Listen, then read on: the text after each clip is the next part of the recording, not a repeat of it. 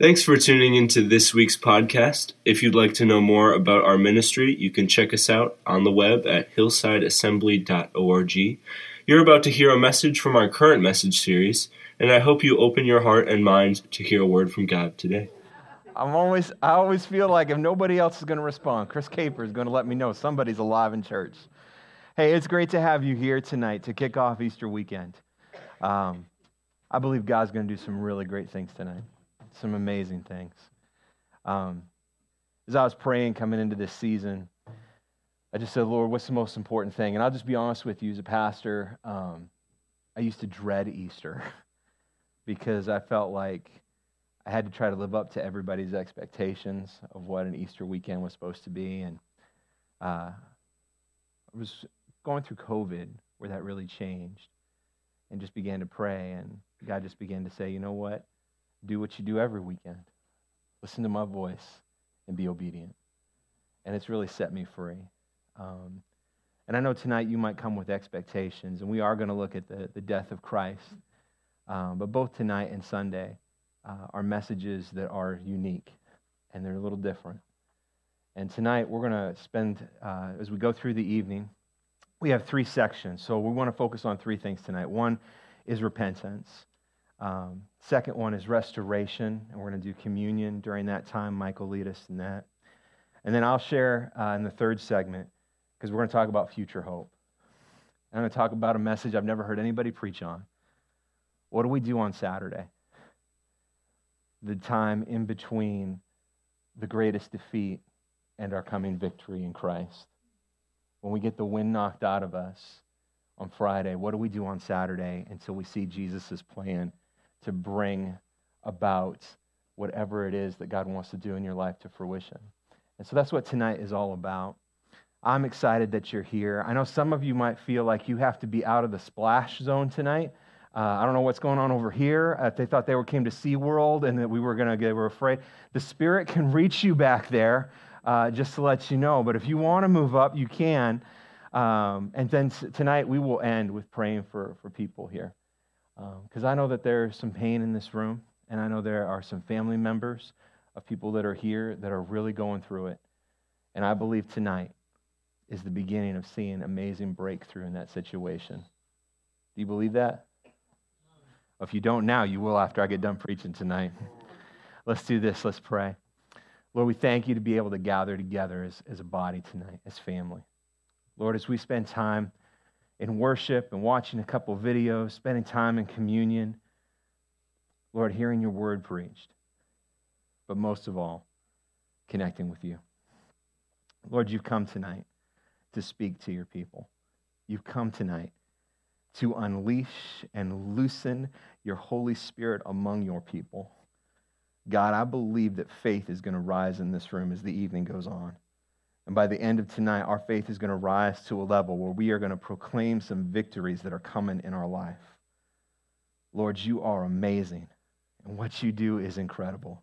You endured so much so that, God, we might know what freedom is. You endured so much that we might be able to know you and that there would be nothing between us and you. Lord, we give you praise, glory, and honor tonight, Lord, as we focus in on repentance.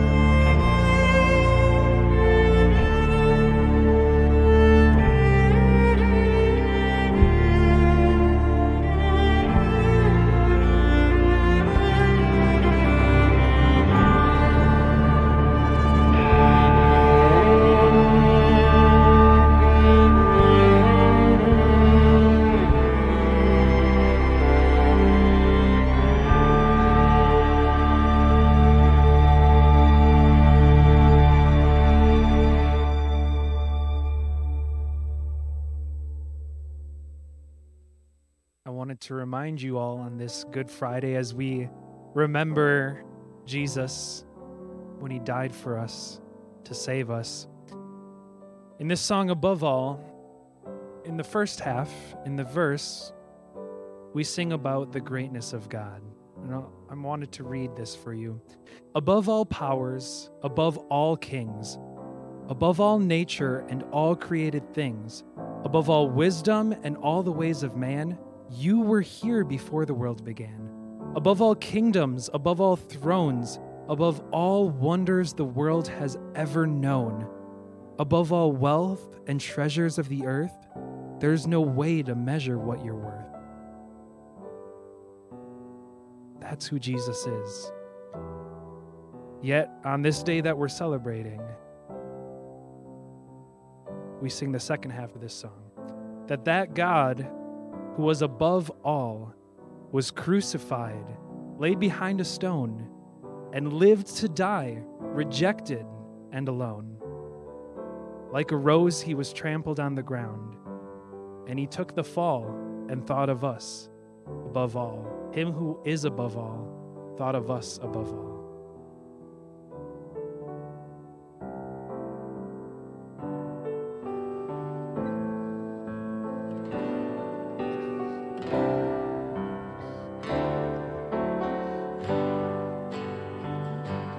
Above all powers, above all kings, above all nature and all created things, above all wisdom and all the ways of man.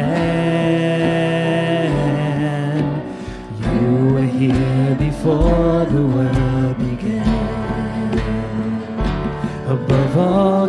kingdoms, above all thrones, above all wonders the world has ever known, above all wealth and treasures of the earth. There's no way to measure what you're crucified, laid behind a stone. You live to die, rejected and alone, like a rose, trampled on the ground.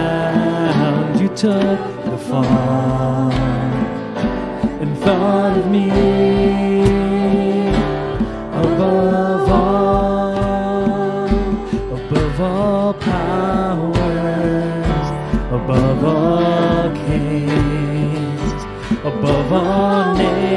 and all created things, above all wisdom and all the ways of man. You were here before the world began. Above all kingdoms, above all thrones, above all wonders the world has ever known, above all wealth and treasures of the earth. There's no way to measure what you're worth.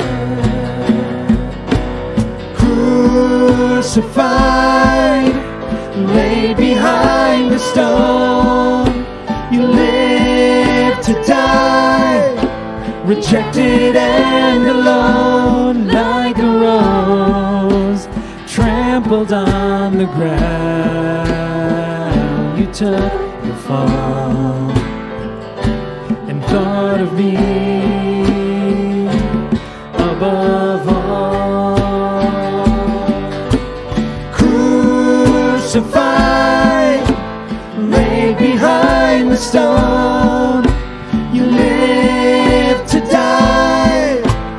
rejected and alone, like a rose, trampled on the ground. You took the fall and thought of me above all, like a rose, like a rose trampled on the ground. Took the fall and thought of me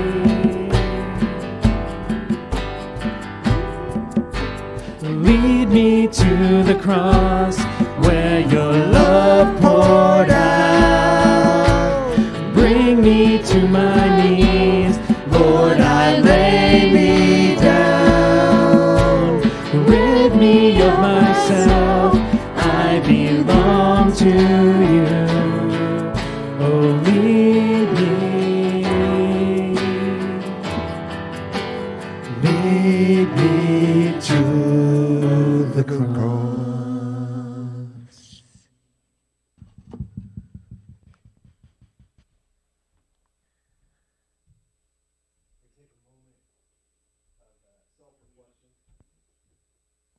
Check, check. There we go. We're going to take a moment of self reflection tonight. Just to be able to clear our hearts and our minds if you just would close your eyes, no one's around you, not your spouse, not anybody else. We're just standing here before God.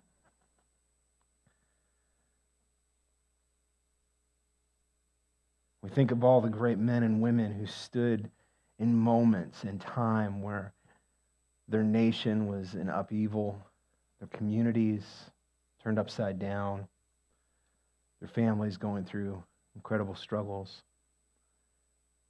These men and women stood before an almighty God. In pretty much every case, it's the same thing. When God's people get before God, they're absolutely amazed by his awesomeness and holiness. And tonight, there is nothing that you and I can do to clean ourselves up for an awesome, righteous, holy God. But there is something that he did. He's the one who washes us clean. Several weeks ago, we talked about repentance in church and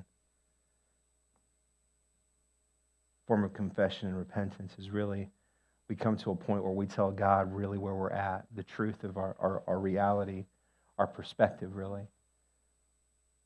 Lord, this is, this is where I'm at. I'm broken. I'm crushed. I'm going through this. I'm struggling. I'm losing my temper. I'm, I'm failing in my relationship with my spouse. I'm I'm dealing with some really tough things right now. Emotionally, I'm all over the place, whatever it might be. Maybe you just haven't been able to hold your tongue and you've said some things that have been really hurtful to people. And maybe you've just blown it off and not thought much about it. But tonight, before we go any further, let's just begin to confess our perspective to God.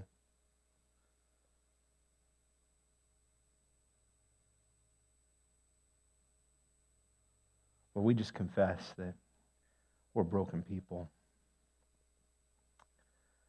There's a lot of junk in our life. There's a lot of things where we mess up and fall short. A lot of places where we let our own mind or imagination or even the, the enemy sometimes to whisper in our ear and really messes with us. Lord, we're sorry for the things that we've said to people that have not been something uplifting, encouraging, moving in the right direction. Lord, we're sorry for our attitudes, our mindsets. We're sorry for the times where we've really blown it. The Lord, repentance is where, after we confess, we listen to what you say and we hold on to it. Lord, you call us your children. And you call us to turn away from the things that take us away from you, that tear us down, and to cling to you. So tonight, wherever we've blown it, whatever we've done, whatever we haven't done, maybe we've been disobedient to you, maybe we've allowed some things in our life that are pulling us away. Maybe we've made every single excuse we can, like Moses, of why we can't do what you've asked us to do. Tonight, Lord, we just lay those things down. We are just your people. Broken people loved by a merciful, all powerful God. Lord, we repent from our sins. And Lord, we turn to you on this Good Friday. Lord, would you come in and renew us? Would you change us? Would you transform us?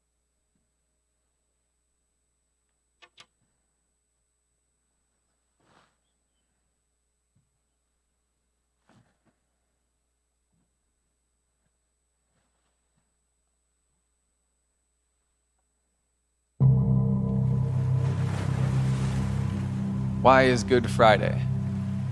good. Good Friday is good because the price we couldn't pay got paid and the stain we couldn't clean got clean. Good Friday is good because the world was without hope, but the Lamb was without blemish.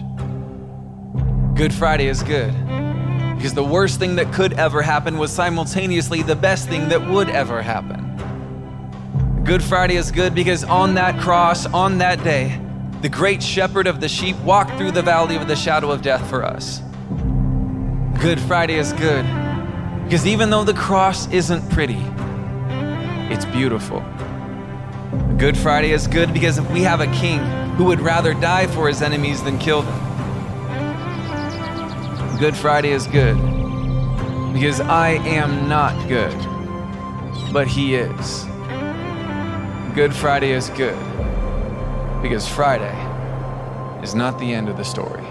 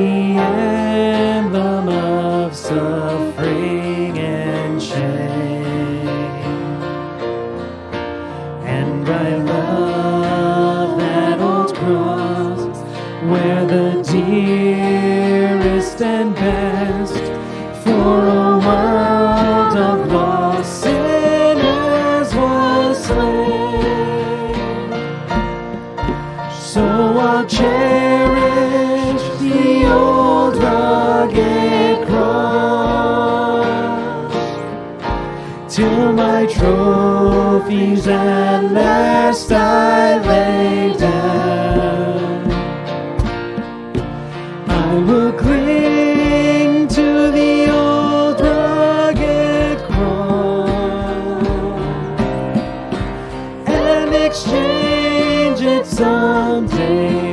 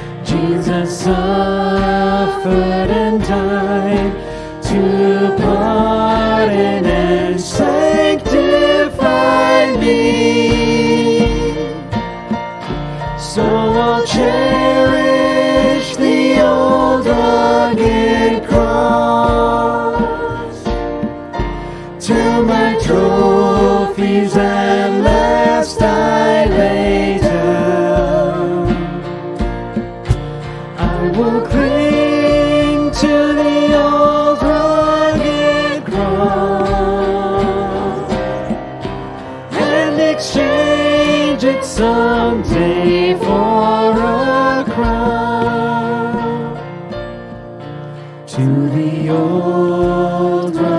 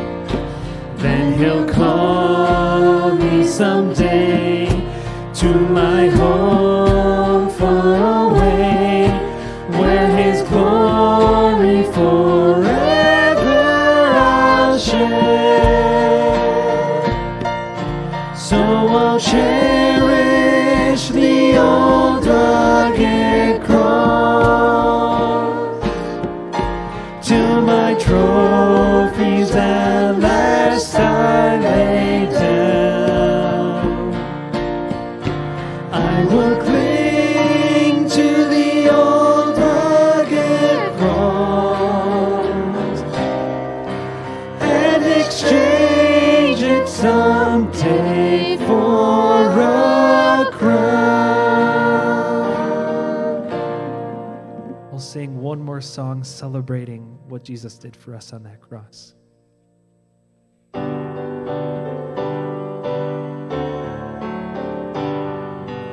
What can wash away my sin?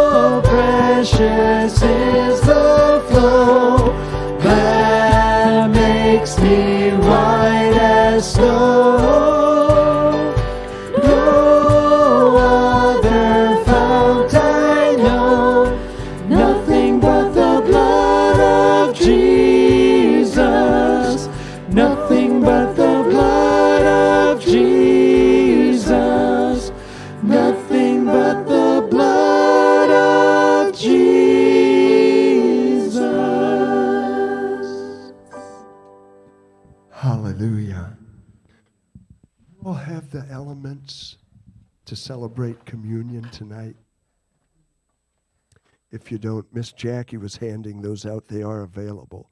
I'd like to touch on three things tonight as we prepare to take communion, also called the Last Supper, the Lord's Table. But there was something that happened on the Jewish calendar this week on Wednesday, the Passover. Do you realize that that's what the disciples were doing with Jesus on the night that he was betrayed? they were taking the Passover. Celebrated now for over 3,000 years, first with Moses in Exodus 12 through 14, when the children of Israel were brought out of Egypt by an outstretched hand, uh, by a mighty arm, an outstretched hand. And now we come to Jesus and his last time together with the disciples. I'd like to talk about connection. We are connected with God as we take communion. We are connected with God the Father through Jesus Christ our Lord. Amen. We are connected with each other as we partake. The Bible teaches that we are one body, one family. We are connected with our past with the people of God, which one day God says the Jew and the Gentile will all be together. So we have fellowship with God and with each other. I'd like to take, as Pastor mentioned, reflection. Do you remember Jesus said that they, they took the meal together? And then Jesus dropped a bomb. He said, One of you will betray me. And they all began to ask, Lord, is it I? And we've taken that time for reflection tonight. Peter said, Lord, even though all deny you, I will die for you. Jesus replied, Truly, Peter, will you die for me? I tell you that tonight, before or at that time, before the rooster crows, you will deny me three times. And Peter did draw the sword and cut off the ear of the high priest's servant. But Jesus healed him and said, Put away your sword. But then Peter did deny him. So we ask, Lord, is it I? And we've went through a time of confession and repentance, which is important. Number three, Pastor talked about restoration, and I look at it as redemption. What Christ has done for us, remembering what Jesus has done for you, each of us personally. And if you don't know Christ yet, now is the time because this is to be celebrated by, by followers of Christ and people of all Christian churches. This is something that we have in common. Different workings, different interpretations, but all true Christian churches take of communion to commemorate the body and the blood of Christ. And Jesus said, Do this as often as you come together and do it until I come. We are looking forward to the coming of our Savior. Amen. And Jesus said, I will not drink this cup again with you until I drink it anew in my Father's kingdom. Some point to the marriage supper of the Lamb as a time that we will sit down in heaven and have communion at least one more time, maybe through all eternity. So prepare your elements. And if you can peel back that top layer, Let's find the bread. And those of you that know about Passover know that it the Passover happens during the feast of unleavened bread. This represents unleavened bread, no yeast, which yeast represented sin. The unleavened bread. It was it's called the matzah. And Jesus took the bread and he gave thanks. So let's give thanks. Each of us give thanks. Lord, we give thanks to you for this bread which represents the body. And the Bible says, Not a bone was broken like the thieves on the cross, who the soldiers came and broke their legs to finish them off. Jesus did not have his legs broken, but he was broken, bruised, battered, and bloodied for us. So, Lord, we thank you for this bread representing your body. And Jesus took it and he broke it. So if you would break that bread and partake of it now.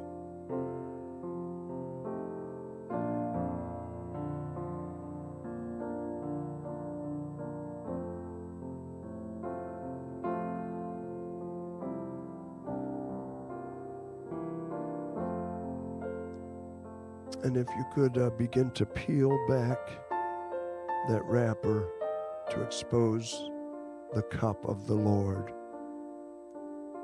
the wine, the grape juice. And again, Jesus took the cup. But this was a whole new dimension in the Passover because now Jesus was representing himself as the Lamb of God. John the Baptist had already identified him in John 129. Behold the Lamb of God who takes away the sins of the world.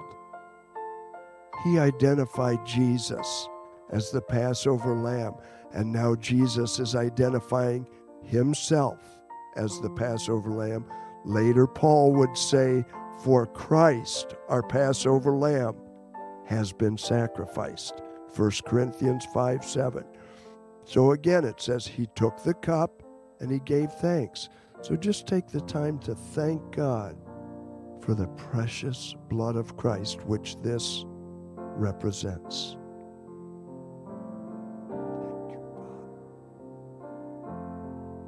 Thank you, Jesus. Thank you, Lord, for your precious blood. It was truly the only thing that could take away our sins, Lord. Up to that point, it was the blood of animals, which the Bible says could never truly take away the sin. It was a temporary measure until the Son of God came to offer himself. So we have given thanks. Let us partake of the representative fruit of the vine, the grape, the blood of Christ.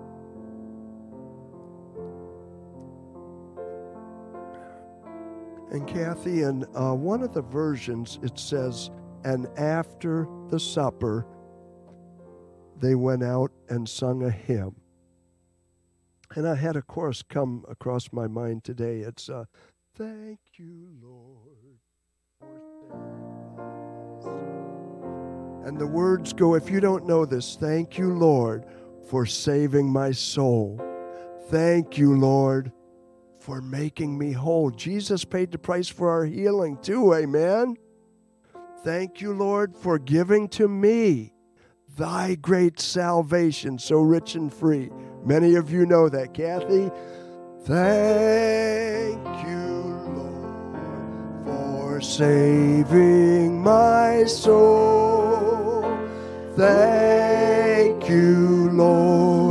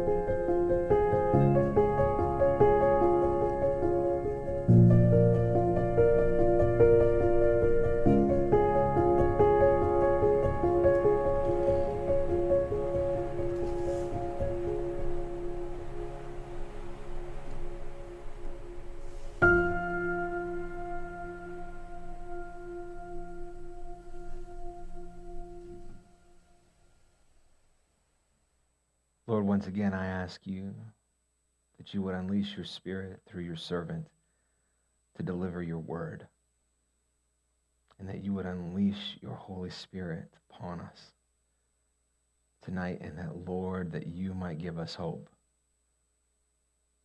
in the midst of the things that we are walking through.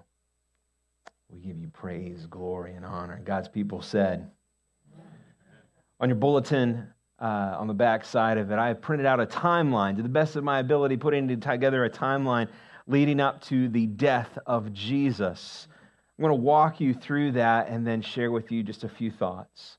So let's pick up with the, the events that preceded the death of Jesus. I'm not going to make all the references to all these scriptures tonight for, for time, but all of the references are there for you. We see that in all four Gospels, the Last Supper took place, and all four make mention of it.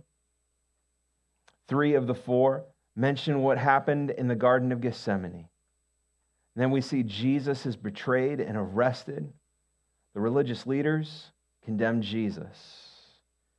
Good Friday events. Before the religious leaders could put Jesus to death, they needed Rome to approve of their death sentence. Jesus was taken to Pontius Pilate, who found no reason to charge him.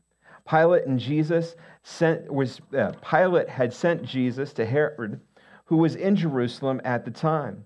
Jesus refused to answer Herod's question, so Herod sent him back to Pilate.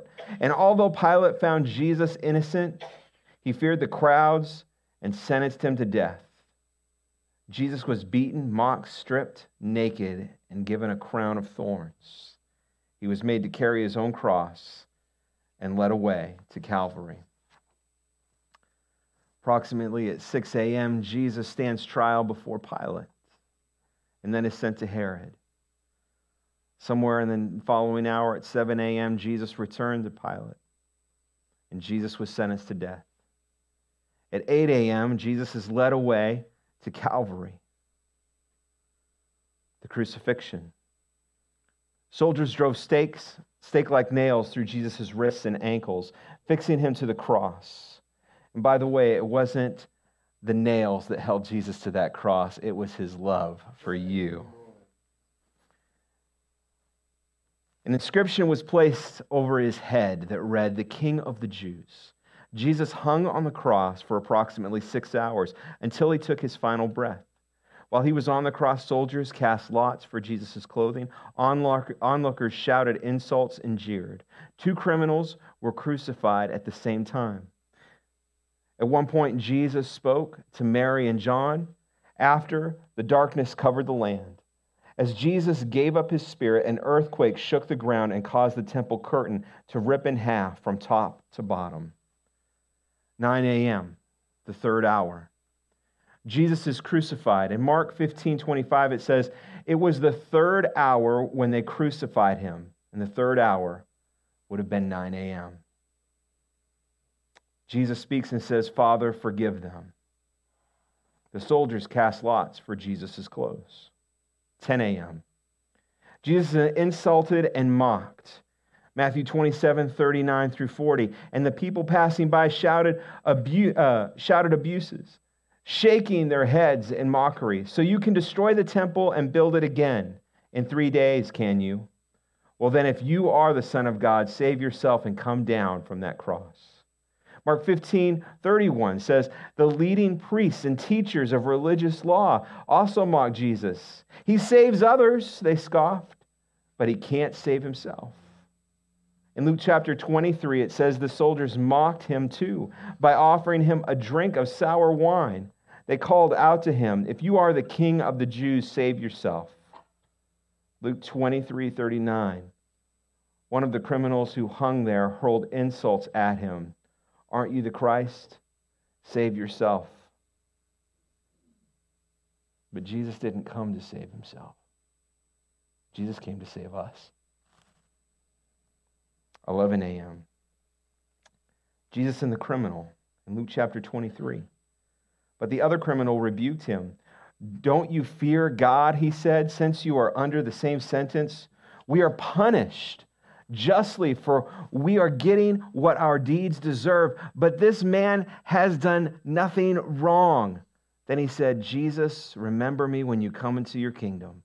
And Jesus answered him, I tell you the truth, today you will be with me in paradise. Jesus then speaks to Mary and John. Noon, the sixth hour. Darkness covers the land. At 1 p.m., Jesus cries out to his Father. Matthew chapter 27. About the ninth hour, Jesus cried out with a loud voice, saying, My God, my God, why have you forsaken me? And Jesus is thirsty. 2 p.m. It's finished. Jesus speaks the words, Into your hands I commit my spirit. Jesus called out with a loud voice, Father, into your hands I commit your spirit. When he had said this, he breathed his last. 3 p.m., the ninth hour. These events took place sometime after 3 p.m. The earthquake and the temple veil is torn in two in Matthew chapter 27. The centurion, uh, surely he was the Son of God. We see references to that in three uh, of the four Gospels. The soldiers break the thief's legs in John 19. The soldier pierces Jesus' side in John 19. And Jesus is laid in a tomb Matthew 27, Mark 15, Luke 23, and John 19. Those are all the events that took place on Friday. And we know that come Sunday morning, Jesus is raising from the dead. And we will celebrate that on Sunday morning as he shows up for Mary and then decides he's going to go for a run right after that, seven miles away. And we'll get into that on Sunday morning. So we know what happens on Friday, and we know what happens on Sunday. But what about in between? What about Saturday? Well, from Jesus' perspective, he was beaten down, death from one side of eternity to the other. But what about for the disciples that had followed him? What was Saturday like for them? What do we do when we're in the Saturday? How do we go from Friday when we've experienced tragedy, heartache, abuse, trauma, darkness, all these different things, heartbreak? How do we go from that to the point of victory? What do we do in between? what, are we, what are we supposed to do? Here's what I know when we're in a Saturday in our life, when we're in the in between place, God is still at work. God has a plan. God's up to something. Just look at Jeremiah 29 11. For I know the plans I have for you, declares the Lord plans for your welfare, not for evil, to give you a future and a hope. A future and a hope, but it doesn't feel like that when you're living in Saturday. Romans 12 12 says, Rejoice in hope, be patient in tribulation, and be consistent in prayer or constant in prayer. I want to talk to you just for a few moments about living through Saturday to get to your day of victory and breakthrough. Think about this for a moment. Jesus dies on Friday, and not one single person on the face of the planet believed he would raise again on Sunday. Not one. But Jesus did it anyway. He didn't need one person to believe for him to walk through and be faithful to the plan that he had. But let me ask you this what happens when God's people do believe that the victory is on the horizon for them? how much more so will God do great and mighty things when his people believe he will bring the victory? Four things, really quickly. We're not going to take very long just to talk about what we do on Saturday. What do you do on Saturday when you're living in Saturday? Number one, breathe. You're human. Surprise! None of us here are superhuman. We don't run around with a big S on our chest. And as great a pastor as I am, I don't have a shirt that says a giant P that makes me superhuman. All right? I'm just like you. We're just people. And listen, we've got to go through a season of mourning when we have tragedy in our life. That's biblical, that's scriptural. You got to breathe. You got to take a moment to walk through. You got to take a moment to rest. You got to take a moment to catch your breath.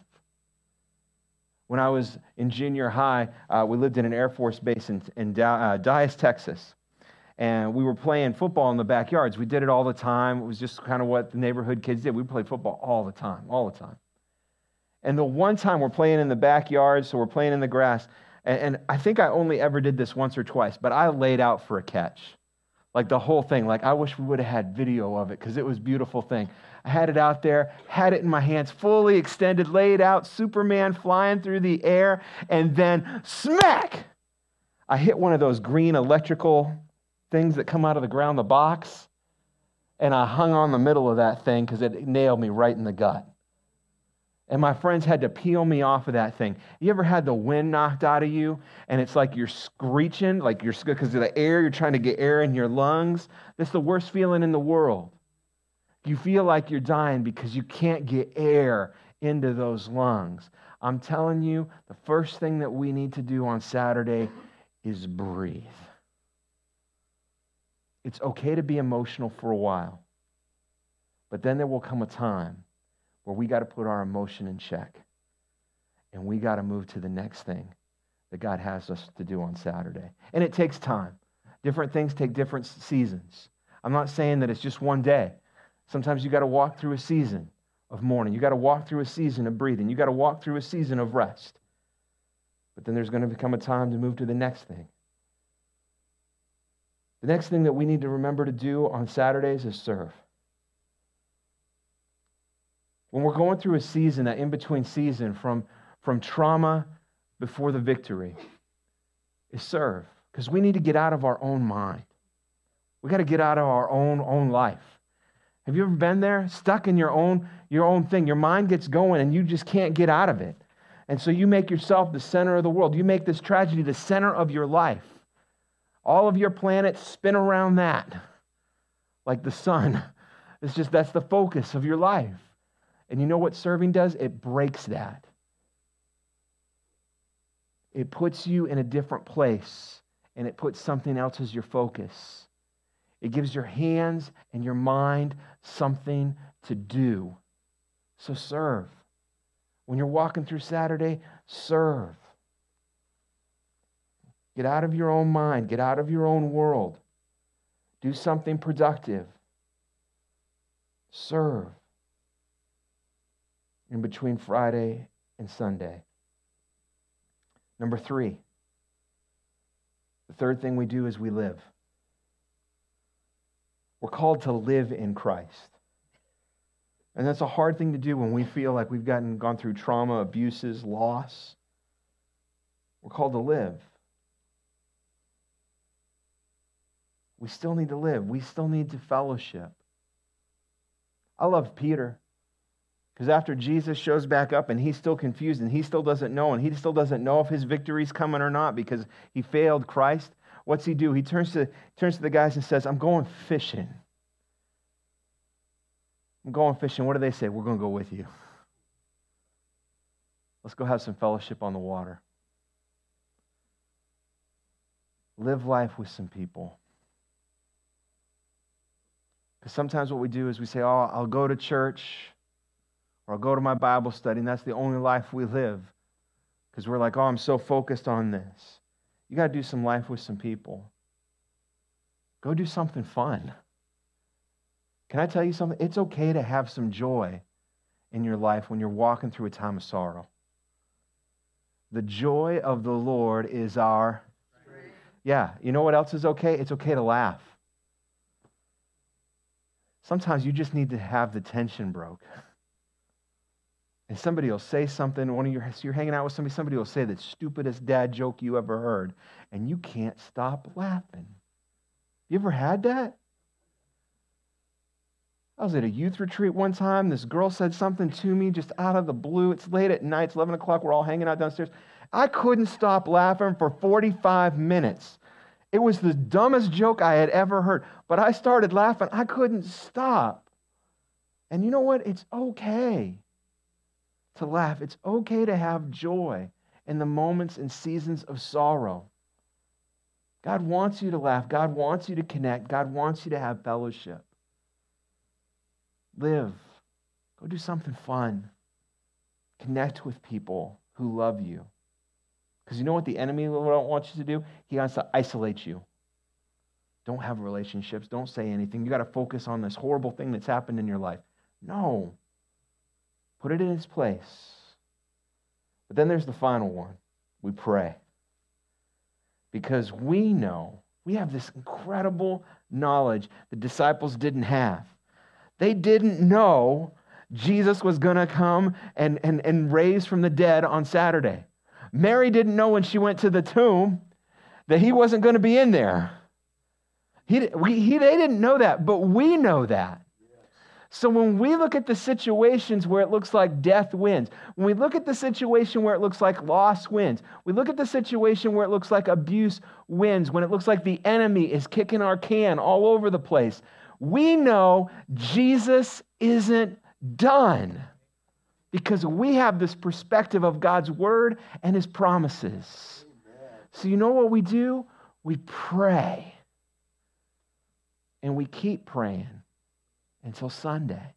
Now, listen, I'm not telling you you come to the altar and you stay here until, you know, six months from now and you starved here at the altar. I'm not saying that.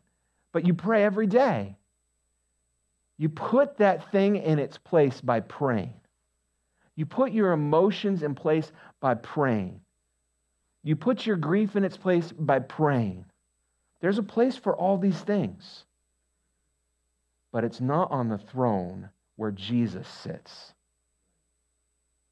He's a jealous God, and there's not room for two on his throne.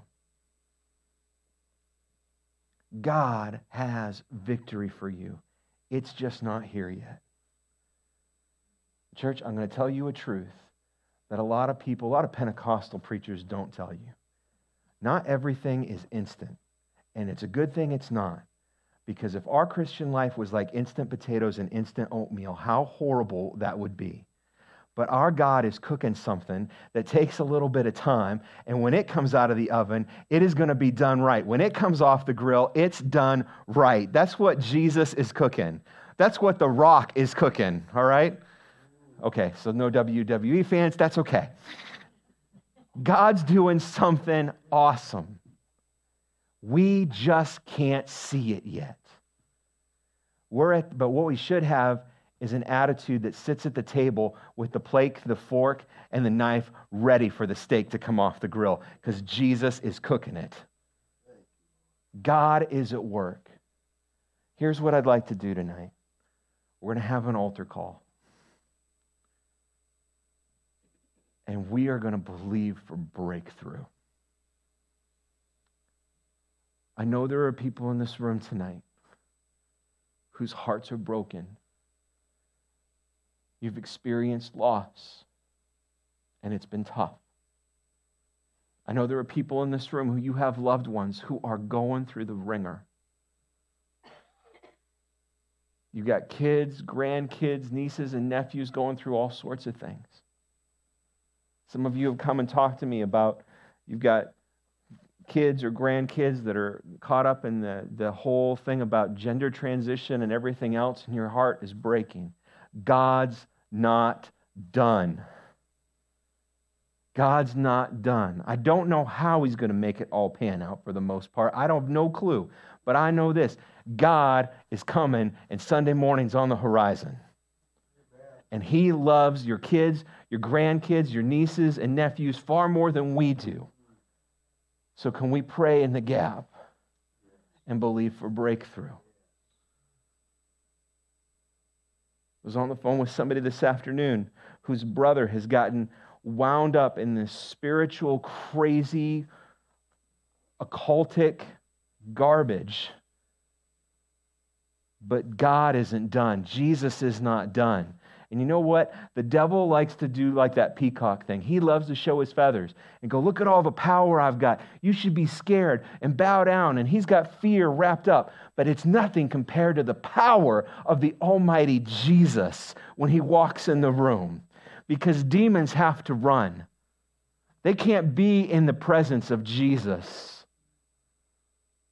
Jesus sets people free. Tonight, I'm going to ask you to do this. Kathy, could you just play a little something on the piano? We're not going to embarrass you. I'm not going to ask you to share your story tonight. But you need a breakthrough in your life. You're living through Saturday for yourself and you're going through something.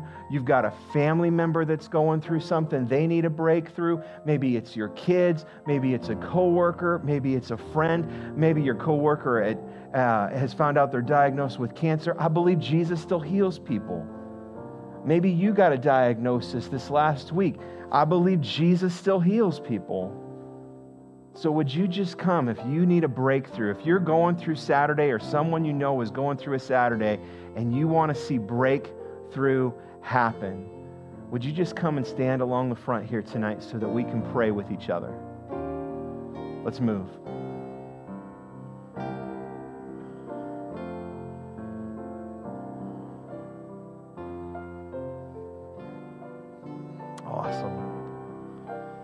Don't be embarrassed. This is a place Jesus does great things.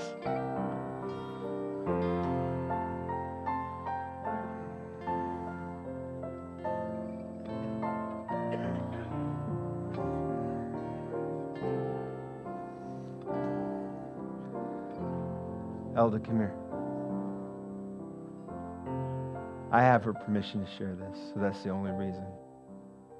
Elda's the one that called me this afternoon about her brother but Jesus is not done working. Church, would you come up? Because we're about to lay hands and we're about to believe that the Holy Spirit's about to move in this place. What He starts today, I'm telling you, we are on the road to Sunday, church. We are on the road to victory for your life, victory for your loved ones. We're not going to do it, Jesus is going to do it. Lord de sondre akira de sondro doro de andia doro.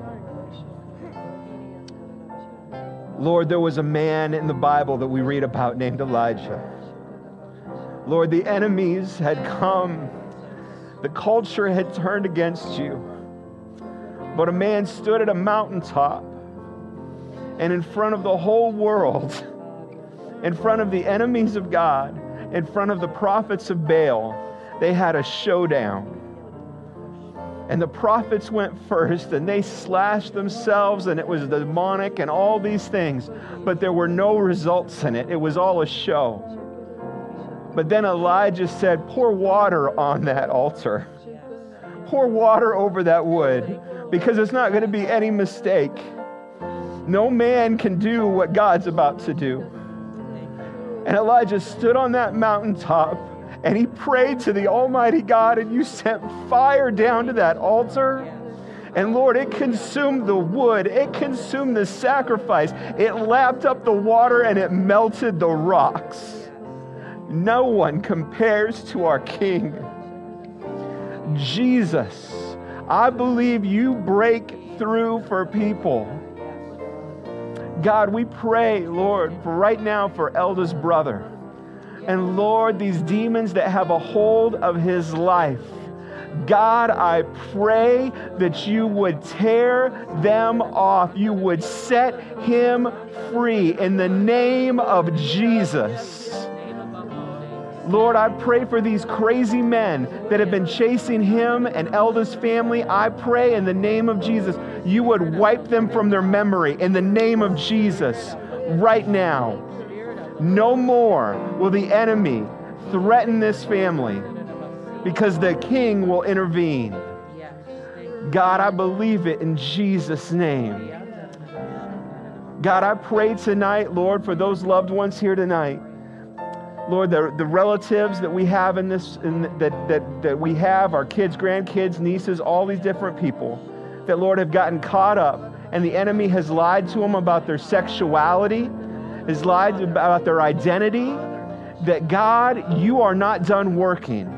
The world thinks they got it all figured out, but the king is coming and the king is moving and the king will set people free. God, I pray for these children that are dealing with this right now that God, you would begin to give them a new identity, not in their sexuality, but their identity in Christ that Jesus, they would hear the gospel, they would dream dreams, they would have visions, that Lord, you would set your angels upon them, and that Lord, you would turn them around.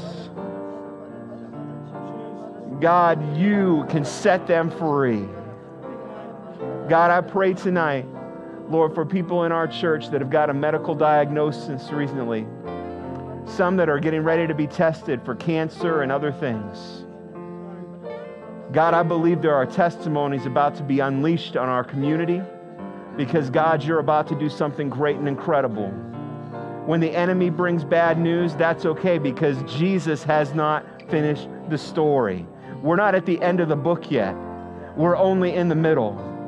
Lord, I pray that, Lord, cancer cells would begin to change at a molecular level in people's lives. And where they once was cancer, there would be healthy, productive flesh in the name of Jesus. I pray for somebody who's dealing with their eye tonight that, Lord, you would heal it in the name of Jesus. I pray for somebody's lungs who are, are having issues, they're having trouble breathing, would be opened in the name of Jesus. God, I pray tonight for those who have experienced loss in our church a spouse, a child. Lord, you're not done with their life. When we lose the love of our lives, Lord, it is so difficult. When we lose our partner in life, it is difficult. But you are not done.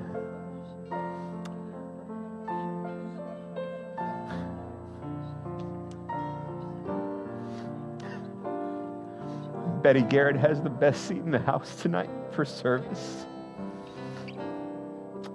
And God has great things still in front of you.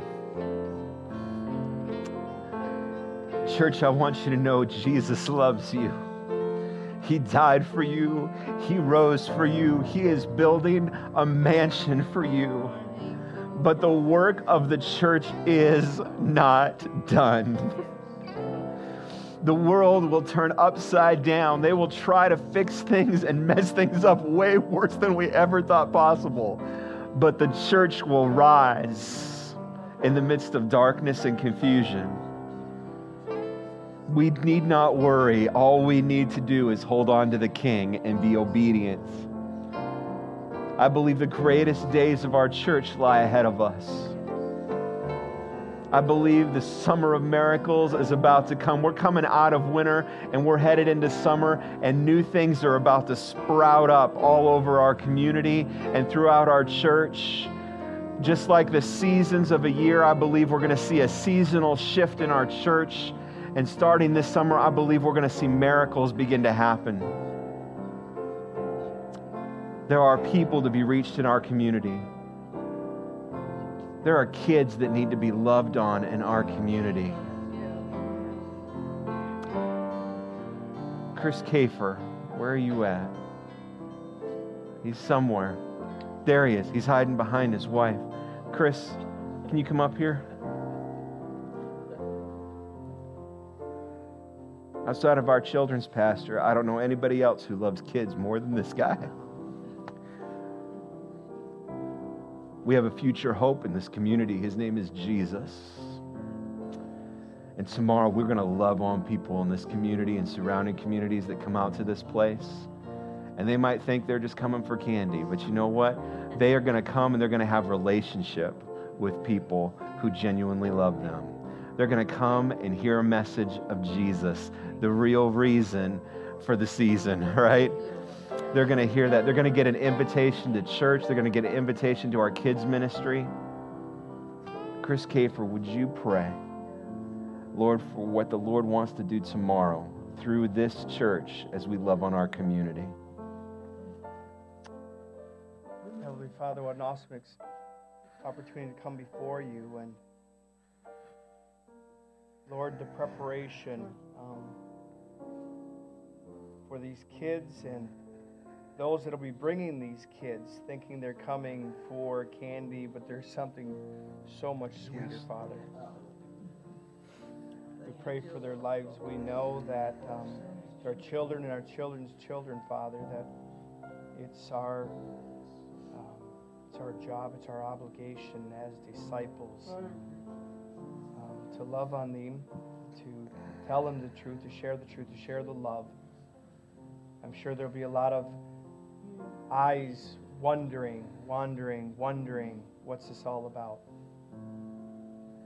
Heavenly Father, um, may this Saturday, may this Saturday be more than just finding eggs and candy, but that they would seek you, Father. Yes, just Lord. a desire, just something, a pull. And it, it gives us great joy, Father, to be your servants to serve you, to love on these kids. We pray that you give them, truly give them ears to hear and then just know that they'd feel hope and, and peace, that there's just something that they're missing in their lives that they feel and they want more of it. And, and I pray, Lord, that they would be feel welcomed here, that they would feel at home, a drawing. Come, Lord Jesus, be blessed. It's in the name of Jesus we pray. Jackie, if you can come here for a second. Aaron Granados is in the house. He is in the house. Come on up here, Aaron. You are part of Jackie's ministry. So I'm going to ask you to. Yeah, I'm going to ask you to pray over Jackie tomorrow. Because you know what? I know the enemy. And he would love to take out our leadership for tomorrow and for Sunday. So, Aaron, would you just pray a blessing over Jackie? I know she's prepared. She has worked so hard. But just pray a blessing over her for tomorrow.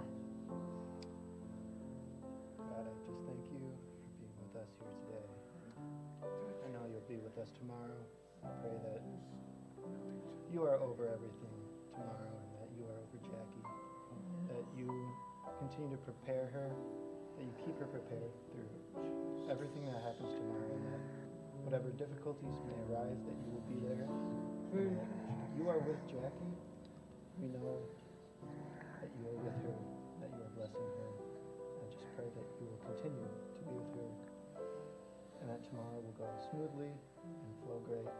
And you can do great things through Jackie to the people of this community. And Lord, we just pray over our facilities here, our building, and our property tomorrow. Lord, would you place an angel at every entrance? Lord, would you, would you put an angel at every corner of our property? That the enemy would not be allowed to do anything on this property tomorrow. Lord, we pray that we would see things ahead of time. We've, we've tried our best to map things out, come up with a plan, and uh, we'll share all that tomorrow. But Lord, if, if we need to take extra steps, if there's something that we're missing, that you would bring it to our mind. Lord, as we're parking cars, that all that would go smoothly. Uh, Lord, we want our kids and our people in our community to be safe, our workers to be safe tomorrow. But Lord, the enemy has no place here tomorrow that this place would be reserved for the work of the King. And that, Lord, there would be such a harmony tomorrow. There would be such a love in this place. Um, Lord, as we deal with, with people, people can be difficult. That, Lord, we would have right attitudes. That your Holy Spirit would guide us. If there's situations we need to defuse and to lead in, we would step up to the plate and do that. We would work together as a team like never before in unity tomorrow. And God, I believe great things are on the horizon for Ripon, for Hillside, for our other churches in our community. Lord, as we get ready to leave here tonight, Lord, we lift up our other churches and pastors. May your Holy Spirit cut loose in their life. As they go to their pulpits on Sunday morning, I pray that the power of the Holy Spirit would fill them, would anoint them, they would preach with power and conviction.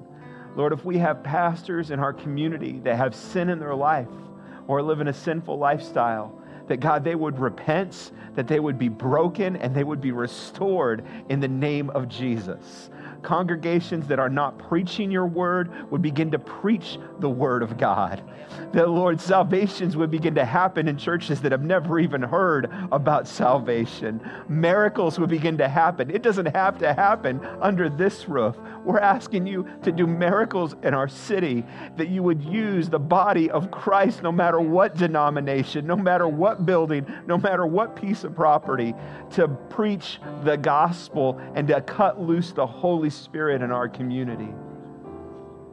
God, I believe great things are on the horizon. Lord, we might be living Friday, we might be living through Saturday, but Sunday is on the horizon and Sunday is coming. Can we just say amen together tonight? We're going to do one more worship song, and then uh, Adrian is going to release you. Uh, tomorrow, if you're coming to work, uh, the Easter egg hunt, Pastor Josh at the Baptist Church has been so kind. He has said if our people want to park over there, uh, I know that's a little bit of a walk, but if we want to park over there, that would free up all of our parking here for visitors tomorrow. And listen, I don't know who will come tomorrow. 20 kids show up, we're going to love on kids, and they're going home with more candy than they've ever seen in their life. all right? Um, 200 kids, 2,000 kids show up. It doesn't matter. We're going to love on them. We're going to love on the parents. Okay? We've done all that we can do. We've cast our nets the best we've known how. And so now we'll trust Jesus to bring in the fish. Amen? Amen. Let's worship one more time.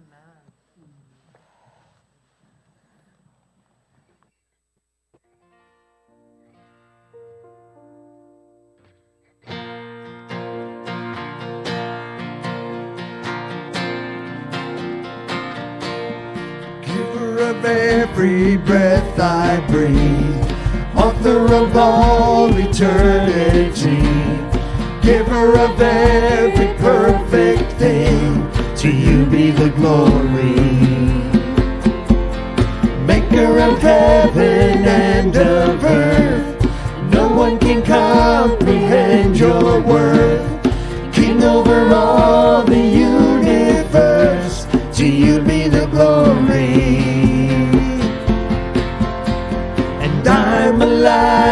because I'm alive in you. And it's all because of Jesus I'm alive. It's all because the blood of Jesus Christ that covers me and raises this dead man's life. All because of Jesus I'm alive. I'm alive. I'm alive.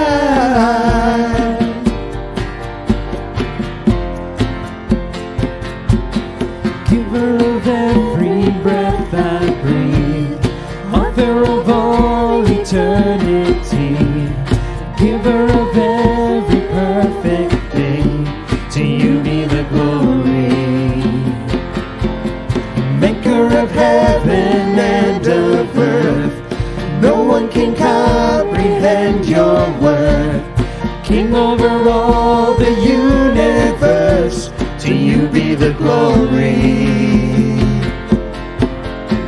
And I'm alive because I'm alive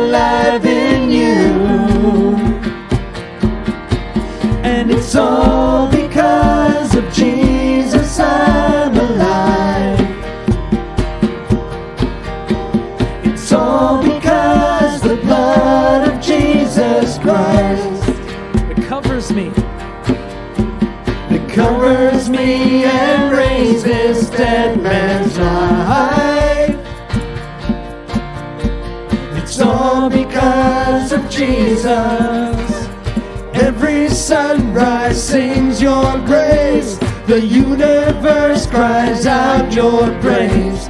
I'm singing freedom all my days. Now that I'm alive. And it's all because of Jesus I'm alive. It's all because the blood of Jesus Christ. Sing that again. It's all because of Jesus. And It's all because of Jesus I'm alive. It's all because the blood of Jesus Christ that covers me and raised this dead man's life. It's all because of Jesus I'm alive.